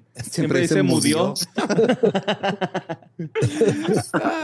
O sea, ya, ya me conocen. ¿Cómo están? Muy bien, ¿y tú? Muy bien, mucho gusto. Mucho gusto, Mucho Steve, gusto. Juan Manuel. Este, pues digo, ya conocíamos un poquito la- las leyendas de, de Joaquín Murrieta. Este, también por eso hicimos este episodio especial, pero ya, ya viendo la serie, o sea, digo, porque pues estamos hablando, Juan Manuel hace de, Jo- de Joaquín, este Steve la hace de Harry, el que lo anda persiguiendo por todos lados. Eh, ¿Qué, ¿Qué tal fue grabar? Porque digo, grabaron en Durango la mayoría de las cosas, ¿no? Yo creo que La fue mi- mayor parte, y- y, y- pero también en los afueras de, de CDMX, por ejemplo, en Puebla, en, en una hacienda que quedaba como 45 minutos de México, si no me equivoco, Juan. Eh, sí, eh, por Hidalgo, por Pachuca. Exactamente, Este, sí, sí, sí. Estuvimos, digamos que en los alrededores de la ciudad y, y, como bien dices, en, en el rancho de John Wayne en Durango, Sí, sí. por allá filmando. Ahora, de John Wayne. Y qué Sí. curioso, ¿no? De Joaquín Murrieta y ahí está John Wayne. Curi- Así es la curiosamente, vida. curiosamente, sí. yo hace un par de meses estaba viendo una película de John Wayne que en inglés se llama Big Jake. Y, Ok. y ahí estaba todos los paisajes que, que tuvimos que vivir nosotros en Murrieta. O sea, parece que paso a paso es como si estaban filmando exactamente donde estábamos nosotros. Entonces, eh, fue un, un, me lo tripié bastante. Bueno, Y es tengo que una pregunta. Durango- Pues, ah, no, di- dinos de Durango. Ah, lo que iba a decir es que Durango es todo un paisaje, ¿no? Durango tiene como muchos estados este, en un mismo lugar, es un lugar espectacular y parece que Durango nació para el cine. Sí, Sí, eh, la verdad, o sea, los atardeceres, todo eso. Yo conocí Sí. Durango de, de pequeño con mis papás y eh, todo el paisaje, que luego a veces la gente no toma tanto en cuenta o no, o no, este, digo, nosotros que vivimos también acá en Chihuahua en el desierto, de repente como que luego la gente no se imagina paisajes bonitos en el desierto. La verdad es que es muy bonito y Los hay mucha variedad. atardeceres, Sí. amaneceres, el Sí. sol da unos espectáculos en el cielo, pero bonitos, ¿no? Muy hermoso. Yo estuve ahí por Así primera es. vez. Yo estuve ahí en el 2019, donde estaba, eh, había mucho calor muy árido, y esta vez que fuimos, había, eh, era más verde, porque hubo muchas lluvias. Entonces, yo tuve la oportunidad de regresar al mismo lugar dos años después, pero era, era muy diferente por, por, eh, por las lluvias. O sea, era de, de desierto, todavía era desértico, pero más verde. Muy precioso. De hecho, Oye, tiene una pregunta. fue- Ah. Pregúntanos, pregúntanos, mi Ah, chavo. perdón, que los interrumpa. Oigan, el- pues me estuve leyendo muchísimo para el episodio y toda la historia de Joaquín o sea, es, es una mezcla de leyenda con historia, ¿no? Y quería saber ustedes qué opinan, cómo usaron, pues yo creo, estos espacios que hay que rellenar, cómo los utilizaron en la serie y, para crear sus personajes, ¿no? Porque todo lo viene más o menos de una persona, de Rich, que es el que más escribió. Y entonces tenemos todo este espacio ahí donde podemos imaginar más sobre la leyenda de este gran forajido. ¿Cómo lo usaron ustedes como actores para crear sus propios personajes? Bueno, pues, eh, eh, ¿empieza tú, Juan, o empiezo yo? Tú, mi niño, usted. Bueno, eh, en el caso mío, yo primero, yo empecé leyendo un libro, una autobiografía de, no, perdón, no autobiografía, una biografía del personaje de Henry Love. eh, y claro, porque te- tenían cierta información y tampoco no tenían mucha, era, eh, o sea, no había tanta información. Entonces yo lo leí y con la información que yo conseguí pude eh, tratar de construir el personaje mío, pero lo interesante es como dijiste, como es mitad historia, mitad mitología, eh, me, me- me puso a pensar que, o sea, que lo que, lo que hicieron los escritores con, con este proyecto a mí me parece excelente, que están, están jugando con todas las posibilidades que pudiera haber ocurrido. Entonces, eh, aparte del trabajo que yo hice personal, también mucho fue en el set, trabajando en las escenas, con los actores, con los cambios de cuando cambiaban cier- eh, cier- ciertas cosas en la escritura. Entonces, bueno, para mí fue estudiarlo antes de llegar a México y también estar presente y disponible para los cambios que me venían. Ok, cool. Para ti, Juan Manuel, ¿cómo fue la experiencia de meterte en, en la... Porque el personaje, o sea, eh, digo, tiene todas estas leyendas, ¿no? De que se basó el zorro en él, se basaron en muchas otras cosas, todo lo que cuenta la gente. ¿Tú cómo usaste todo eso para construir tu, tu personaje? Pues fíjate que el primer contacto que tuve fue a través de, internet. Obviamente me metí a investigar sobre sobre él. Y luego ya conforme eh, fue pasando que estábamos preparando, preparándonos para empezar la serie, eh, llegué, llegué, a exactamente a como a varias, a varias, a, varios lugares en donde hablaban sobre él, pero eh, básicamente me enteré que había existido por el compañero que nos, que nos llevaba las armas, este, que era un, que estuvo en el ejército, y entonces él me dijo que efectivamente este, Joaquín Murrieta había existido, que estaba en, en, el, en la, eh, ahora sí que en los registros del ejército mexicano en el siglo XIX. Y entonces, a partir de allí me dediqué a no pensar que había sido una leyenda, sino a tratar de encarnar a un ser humano de carne y hueso. Y muchísimo me ayudó eh, nuestro showrunner, Mauricio, hizo, hizo de los guiones, yo diría que un gran libro, porque mm, la lógica con la que escribió a los personajes eh, hizo más sencillo el trabajo como actor para mí. Y lo único que, decidí era que tenía que encontrarle su, su, humanidad en todos los sentidos al personaje, ¿no? Eh, desde que yo hice el primer casting, le preguntaba al director, este, a David Pablos, qué era lo que, cómo era que iban a contar este western. Y lo que más me llamó la atención es que me dijo que íbamos a hacer un western mucho más emocional de lo que estamos acostumbrados a ver en los westerns, en donde los personajes son como este, bidimensionales y son como duros, ¿no? No, se les, no muestran sus emociones, son fríos frente a la cámara. Y entonces me pareció mucho más interesante que en este siglo XXI abordáramos un western desde ahí. Y, y todo el material que pude haber recolectado y, con lo que pude haber estudiado a través de, este, de la red, de, encontrar todo lo que se decía de él, me sirvió muchísimo, pero me sirvió más leer este, estos ocho capítulos porque para mí fueron la Biblia de hacia dónde iba el personaje y cómo había que construirlo, entendiendo su pasado. Entonces digamos que, que fue una combinación de todo eso, obviamente en común acuerdo con los directores y en este caso con, con Mauricio, que fue nuestro showrunner. Claro, porque de hecho a mí me gustó mucho cómo se establece, o sea, en, en el primer episodio te das cuenta de ambas partes, ¿no? O sea, primero la escena donde están en el bar y los quieren agarrar a, Murrieta y Adela. Y ves como que esta, esta parte que te esperas de un western, ¿no? Este, esta parte de, los disparos y las peleas y cómo se sale con la suya y cómo va de esto. Pero en el mismo episodio ves la escena donde va con la, con la esposa del, soldado, ¿no? Que va a buscar al soldado para empezar a reparar el daño con, con oro. Y también ves esta parte humana de él queriendo como que resarcir sus errores y ves cómo se topa con pared, ¿no? Como que si te presentan eso que justo dices que en los westerns por lo regular nomás es vamos a estarnos disparando entre todos y ya. Aparte creo que como western es muy bueno porque junta nuestras culturas. Nosotros somos de Juárez, de la mera frontera, entonces somos binacionales y creo que es un personaje que junta estas, es un ícono, un mito, una leyenda que junta México con Estados Unidos en esta relación que siempre hemos tenido en las fronteras. Y creo que ya nos tocaba, ¿no? Tener un personaje tan icónico como Robin Hood, como el zorro, pero en México y que, le hable a ambas culturas, a la historia que ha sido Estados Unidos y México en sus fronteras. Y a lo mejor hasta por eso se presta, ¿no? A que sea sentimental o que se muestren malos sentimientos en la pantalla, porque estamos hablando de una persona que es mexicana y luego se va a Estados Unidos, ¿no? Sí, aparte o porque está... Según yo lo que sé, poquito, traficaban caballos, ¿no? O sea, era como que... el negocio familiar, ajá, era una parte de su leyenda que el negocio familiar era traficar caballos a las, a, las minerías y a califas. Y este güey, o sea, es bandido, pero es mexa, carnal. Y cuando, cuando se trata de los mexicanos, los sentimientos van a flor de piel, quieras o no. sí, aparte todo está, también muy interesante cómo está así toda, la historia, ¿no?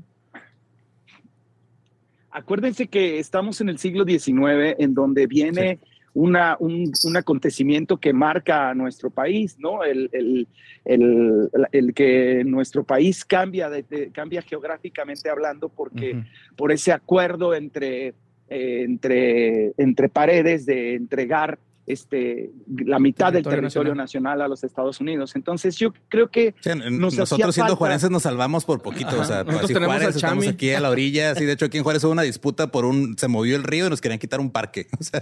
Exactamente. Entonces, yo creo que es, era importante también, interesante para los mexicanos yo siempre he creído este, desde mis clases de la secundaria que la historia, el aprender del pasado es para, para entender nuestro presente y para mejorar, entre comillas, nuestro futuro, ¿no? Entonces creo que me parece interesantísimo que una plataforma como Amazon se aviente el, riesgo de contar una historia del siglo XIX, precisamente una historia de vaqueros, de western, en donde de lo que hablan es también de la identidad nacional. Y creo que en estos momentos, en, este siglo XXI, en donde estamos viendo que este, eh, eh, que casi estamos a punto de una tercera guerra mundial, que, que, que la humanidad todavía no, después de una pandemia que llevamos tres años, seguimos sin entender hacia dónde vamos, este, me parece interesante revisar hacia nuestro pasado para entender este presente. Y creo que la manera en la que estamos contando Murrieta es, este, aparte de divertida, aparte de, de, que está llena de aventuras, estamos hablando de, de seres humanos que están en una situación límite, que es en un pleito en donde alguien decide que, este, que su país se debe agrandar y alguien decide que lo debe, que la otra mitad la debe entregar, ¿no? Entonces creo que también esta, esta, parte también que me, me, gustó mucho de cómo presentan esto de que no, o sea, pues te habían hecho una promesa, ¿no? Tú tienes tus tierras de este lado, te vas a dar ciudadanía, tú sigues trabajando acá y de repente llegan con los soldados de Harry y los corren y empiezan a, empieza a ver todo este asunto que, digo, es el siglo XIX, pero hemos visto ese tipo de cosas con, con gente que... actualmente. Migración, actualmente, exacto. Y este, y en, sí el, el, de repente nomás voltear, o sea, ver al personaje de Harry decirles regresen a su país de mierda todavía. Como que sí me caló un poquito, la neta. Fue, ay, güey, yo ahí vivo. Y sigue, y sigue sucediendo hoy día, ¿eh? Porque así como ven a Steve, ah, hijo. Por cierto. se le sale el diablo al Steve? Sí, sí. por, cierto, qué bien responde, Juanma. Por ahora en adelante, que le pidan la pregunta el primero para yo simplemente decir, yo opino lo mismo. Estoy de acuerdo con lo que dijo Juan Manuel. no, porque hay una escena también que, digo, no quiero aventar muchos spoilers, ¿no? Porque obviamente la serie está muy buena, y ya la gente ya la puede ver ahorita en Amazon, pero hay una escena en específico en la que están, este, tanto el personaje de Harry como el de Joaquín, sentados en una mesa jugando cartas. Es una escena muy tensa, muy, este, o sea, como que esa escena a mí me, me tenía tenso todo el tiempo. Y ese episodio en específico por todo lo que, lo que pasa, este, que no quiero spoilear lo que pasa, pero está chido. Más te vale. pero ¿cómo, cómo, cómo para ustedes este, estar así sentados frente a frente construyendo esa tensión de, o sea, dentro de la escena? A mí, a mí me encantó esa... Oh, no, no, responde tú primero, Juanma, para yo decir lo mismo. no, esto te toca a ti, Steve. te toca a ti. Vamos, vamos a hablar de las complicaciones también para que vean que, este, para que cuando vean la serie o si la están viendo, entiendan mejor. Esa serie, esa, esa escena fue iluminada con puras velas. Sí. Wow, wow. Estábamos literal, y perdón por la palabra, este, bueno, en Juárez, en Juárez lo van a entender. En todas partes van a entender la palabra putero. Entonces estábamos, estábamos en un, estábamos en un prostíbulo, encerrados, este, eh, llenos de belleza, de la belleza del siglo XIX, por cierto, y de repente hacía un calor, olía, este, entre escena y escena apagaban las velas para que no se consumieran tanto y siguieran la continuidad. Y por otro lado estábamos con las cámaras casi enfrente a los ojos, ¿sí o no? Sí. sí. Ah. No, a mí, a mí me encantó esa escena porque y curiosamente era, para mí era en el comienzo, entonces eh, apenas nos estábamos conociendo, Juanma. Entonces sentado cara a cara en esa escena. Eh, cuando, cuando no estábamos eh, filmando, teníamos un poquito de conversación, pero para mí la intensidad de los ojos, eh, sin hacer nada, simplemente estar presente, o sea, para mí fue un regalo de Dios. A mí me encantó esa, e, e, esa, esa escena especialmente. hablando de eso, para mí en esa misma escena, pero en otra cuando yo entro, que es un, burdel, eh, habían, las figurantes estaban todas tapadas a, mí no me dijeron nada. hicimos el ensayo y de repente el director dijo acción y yo cuando entro se habían quitado las cobijas sin, Entonces yo, yo y yo veo toda esta carne. Y entonces yo. Eh, lleva el eh, texto. Sí, se me olvidó el nombre. Yo, yo, perdón, ¿quién soy de nuevo? ¿Qué estoy haciendo? Que llegó y dijo, ¿yo quién soy? Él es, él es Joaquín Murguía, entonces. Joaquín Murguía, señor. Aquí Equivocándose adrede, ¿verdad? Sí. para que repitan la escena. Fue, fue una sorpresa divertida, pero fue una sorpresa. Claro, ¿no? Y también como que le da este, este aire de, al personaje de que también entre, pues no sé qué está pasando. Oye, además la tensión que crea, ¿no? Sí, sí. la, tensión que, la tensión que crea y lo padre era que estábamos como definiendo, porque sí fueron de las primeras escenas que filmamos, estábamos como estábamos definiendo el, el, el, el, cómo iban a narrar la historia. Entonces a mí me pareció bien padre que David nos dijera, estoy aquí en sus ojos. Todo me lo van a decir con los ojos, ¿no? Sí. Y entonces fue, fue un ejercicio bien padre, bien interesante. De ahí, de ahí te puedo decir que todo lo demás que vino de, de Murrieta, de la serie, fue así, fue eh, sorpresa tras, tras sorpresa de cómo íbamos a filmar esas secuencias y hubo unas muy, muy complicadas, pero el resultado es el que importa y el resultado es, para mí, increíble. Sí. Sí, la verdad, este, digo, también, obviamente en los westerns, pues digo, aquí también crecimos con, con esas películas, algunos de que tus tíos, tus abuelos te los ponían, tus papás. de hecho, tú aprendes de tele y salen, ¿no? Sí, aquí de repente, como tenemos, nos llega la señal de los canales gringos por estar en la frontera, de repente prendes y están ahí los domingos en la noche pasándote westerns. Eh, yo siempre te he querido saber, este, qué tanto entrenamiento les dan, este, qué tantas armas pueden usar, disparan, este. Andar a caballo. Ajá, todo andar a caballo, todo eso. O sea, eso le agrega complejidad, ¿no? Al proceso, supongo. Sí, todo, todo eso fue, fue bien planeado. O sea, tuvimos, o sea, eh, yo, yo viajé a México antes de la filmación para, bueno, para ensayar, para conocer al director, pero también para tomar clases de equitación. Em, y, el armero estaba muy eh, capacitado. Em, eh, o sea, todo estaba muy, muy bien planeado. O sea, a mí, a mí me encantó esa parte del trabajo. Eh, me dieron la oportunidad de conocer las armas, de acostumbrarme a las armas, eh, pero a la, misma vez, cada, cada vez que decían corte, te quitaban las armas por, por cuestión de seguridad, especialmente con lo que, pasó, lo que pasó recientemente en los Estados Unidos. Entonces tenían mucho cuidado con todo eso. Y para mí fue muy, eh, todo muy profesional y muy agradable. Les dieron oportunidad de jugar con las dagas de Dela porque, se, veían como las armas más divertidas, ¿no? Las, las dagas. No, ahí sí, a mí, a mí no me tocó esa parte, porque mientras ella, Adela estaba ensayando con las dagas, yo estaba batallando con mi caballo, batallando con las y, y, yo también tuve que batallar con, tuve que batallar con el látigo, porque tuve que aprenderlo muy oh, rápidamente. Sí. pero muy divertido. Eh, yo ¿No, te, ¿No te lategaste solo sin querer? Yo creo que a los, al comienzo bastantes veces, sí, sí, sí. Entonces, pero, pero cuando llegó la, al momento de filmar, creo que, lo, que, ya tuvo un poco de, de... Ya lo tenía súper, súper, sí. lo, hacía increíble. dijo, ya, cuando terminaron de grabar, dijo, ¿me lo puedo llevar a mi casa? es para una tarea, ¿no? Sí, sí. Voy a seguir practicando. Es más, me lo dieron para llevarme al hotel. Y yo, eh, yo, me estaba, yo me estaba quedando en zona rosa y yo salía en el, en el medio de la calle cuando no había tráfico a empezar a tirar latigazos. La gente pensaba que estaba loco.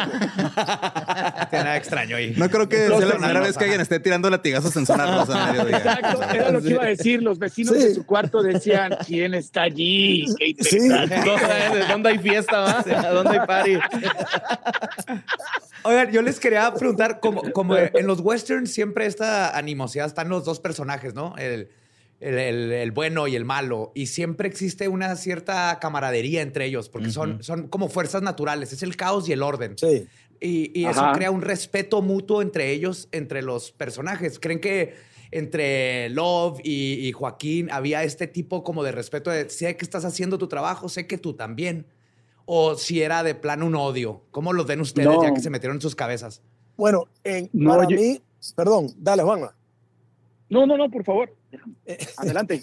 Para, mí, eh, bueno, para mí el personaje mío estaba, eh, era una obsesión con Murrieta. Entonces, era tanto odio, pero de ese odio hay un respeto que ni yo mismo estaba consciente. O sea, lo odiaba tanto porque había algo de él que, tenía respeto o admiración. Em, por ejemplo, el juego de cartas de barajas fue casi, casi amistosamente eh, hasta cierto punto. Y eh, bueno, no quiero dar ningún spoiler, pero en, una escena cuando estamos eh, saliendo juntos, yo le estoy haciendo preguntas porque quiero saber qué, qué le causa, o sea, qué es lo que le causa a él tener ese, ese, esa necesidad de hacer lo que él hace, pues. Entonces, pero yo creo que yo lo ocultaba con el odio que yo le tenía. Eso es lo que yo pienso. De ver, también hasta una quiere ser como él, ¿no? Hay una parte de este Love que dice, él tiene toda la libertad y está haciendo las cosas bien, aunque estén fuera de la ley, ¿no? los celos se convierten en odio, ¿no? Sí, pero... Eventualmente en respeto. Sí, pero... tener que estar regañando a cada rato a sus lados porque se les escapa. Exactamente, sí, pero, pero no me lo admito ni a mí mismo. O sea, es casi como... Es un secreto, es, algo que yo oculto. Yo creo. Sí, sí, yo estoy de acuerdo. Yo creo que eh, básicamente por lo que partimos es, es de de, enfrentar a estos personajes en, en, este, en ese contexto de, en donde en donde la, ¿cómo se dice? La, honra, el, el, honor, el honor este, se entendía de una manera muy distinta como entendemos el honor en el siglo XXI. Entonces creo que ese respeto y esa admiración este, parte de, de estos personajes que son como correctos, ¿no? Porque cada uno cree que está haciendo lo correcto.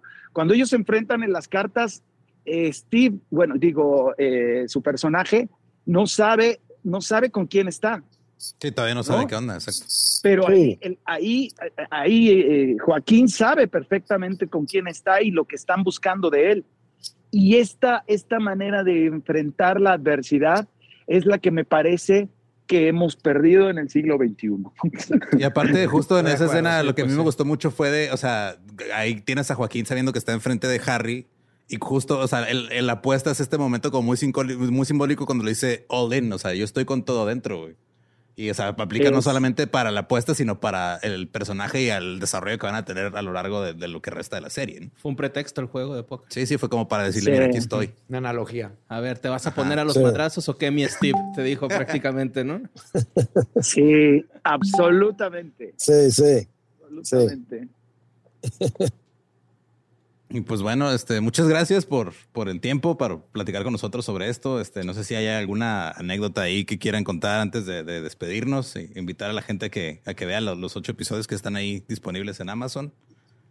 Bueno, si quería, querías comentarlo, ¿cómo se llaman los balnearios donde estábamos en Durango?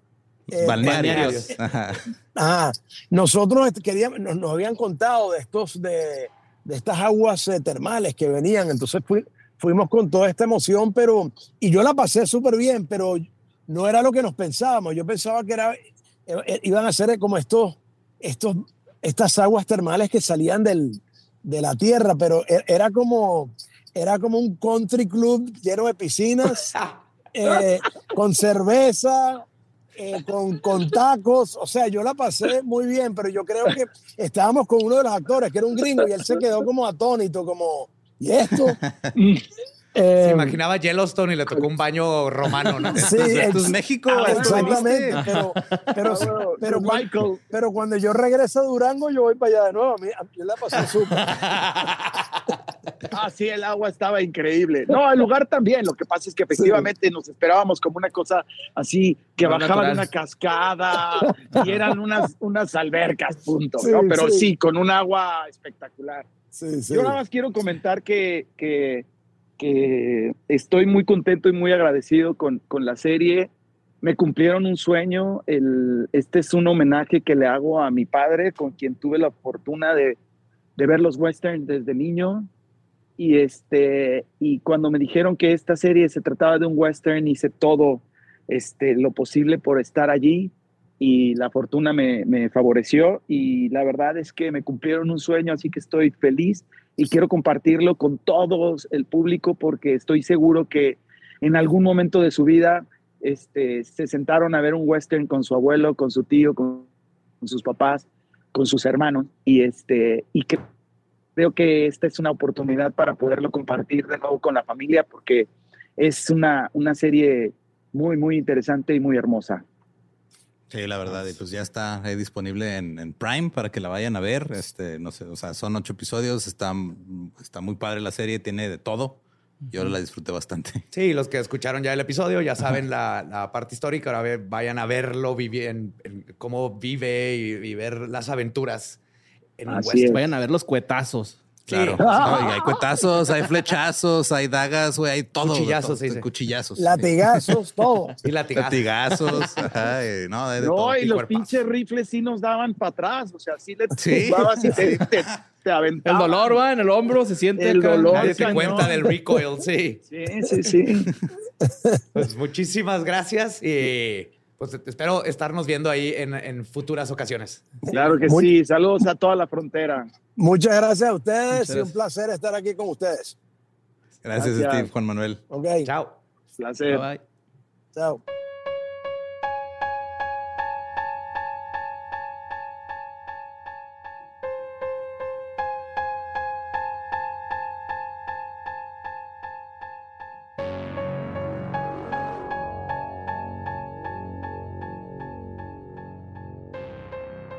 Esa fue la leyenda de Joaquín Murrieta. Sí, muchas gracias también a Juan Manuel y a Steve por la plática que se puso chida. Este, digo, intenté no dar spoilers, pero hay unas escenas que platicamos y con ellas que están bien chidas que o sea, esa escena, hay, es que es esa, maldita escena, güey. La que toda la entrevista Después de enterarme que Jack Three Fingers mató un grizzly bear como si estuviera en prisión, ya todo es, es Con un cepillo de dientes afilado. me encanta esta dramática, que dramaticen chingón. Pero sí, en este, otros tiempos. Y sí, ahí está ya disponible la serie en Prime Video, vayan a verla, este, y pues ahí nos etiquetan y nos dicen qué les pareció. Oh, yes. Sí, recuerden seguirnos en todos como Leyendas Podcast. También me encuentran como Ningún Eduardo. A mí como Mario López Capi. A mí como Elba Diablo. Nuestro podcast ha terminado. Podemos irnos a pistear. Esto fue palabra de Joaquín Murrieta. Prepare to die. Es año de jugar la trivia legendaria. ¿Crees que sabes más que Borre? ¿Crees que sabes más que Lolo? Prueba, prueba, prueba tus habilidades con la nueva trivia, trivia, trivia legendaria de leyendas legendarias. Disponible en Amazon.